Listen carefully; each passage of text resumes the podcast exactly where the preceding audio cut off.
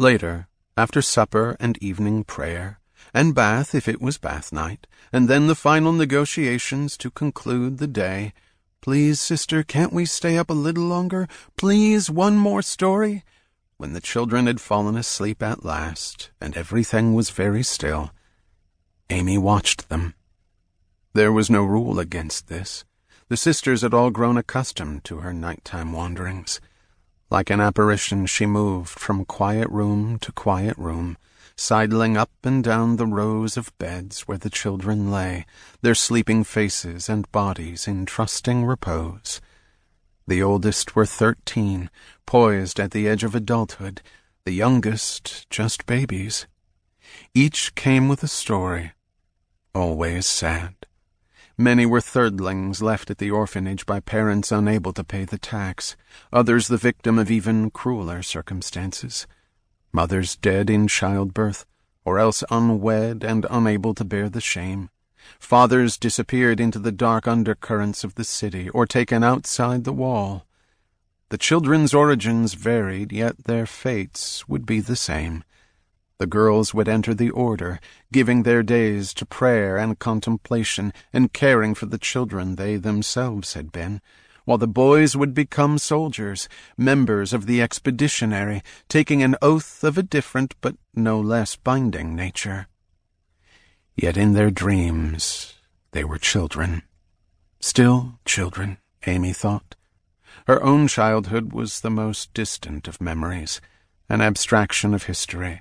And yet, as she watched the sleeping children, dreams playfully flicking across their slumbering eyes, she felt closer to it, a time when she herself was just a small being in the world, innocent of what lay ahead, the too long journey of her life. Time was a vastness inside her, too many years to know one from the other. So perhaps that was why she wandered among them. She did it to remember. It was Caleb whose bed she saved for last because he would be waiting for her.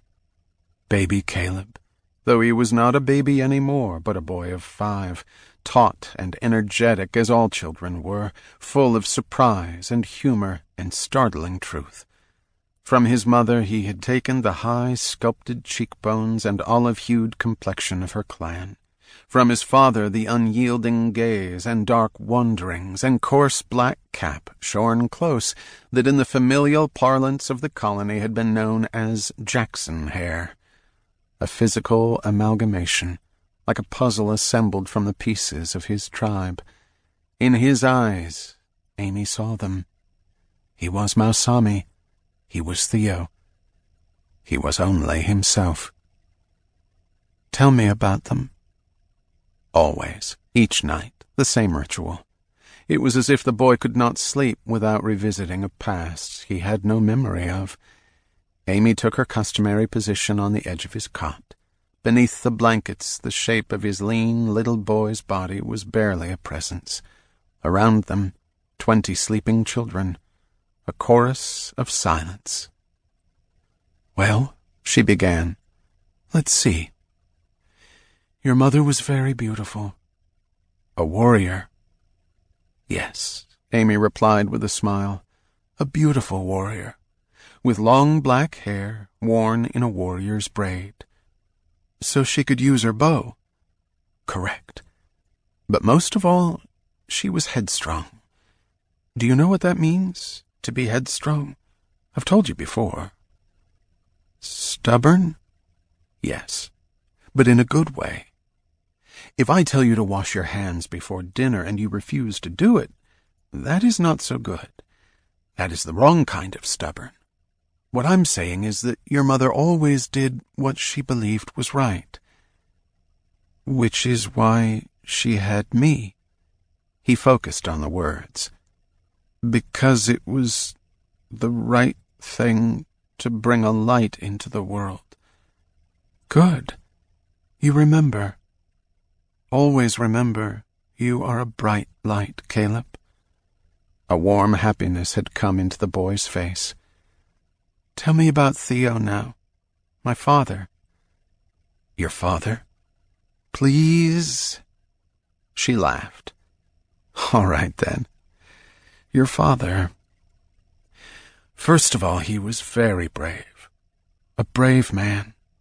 He loved your mother very much. Sad. True. He was sad. But that was what made him so brave, you see. Because he did the bravest thing of all. You know what that is? To have hope. Yes. To have hope when there seems to be none.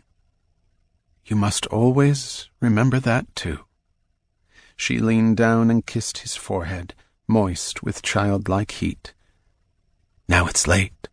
Time for sleep. Tomorrow is another day.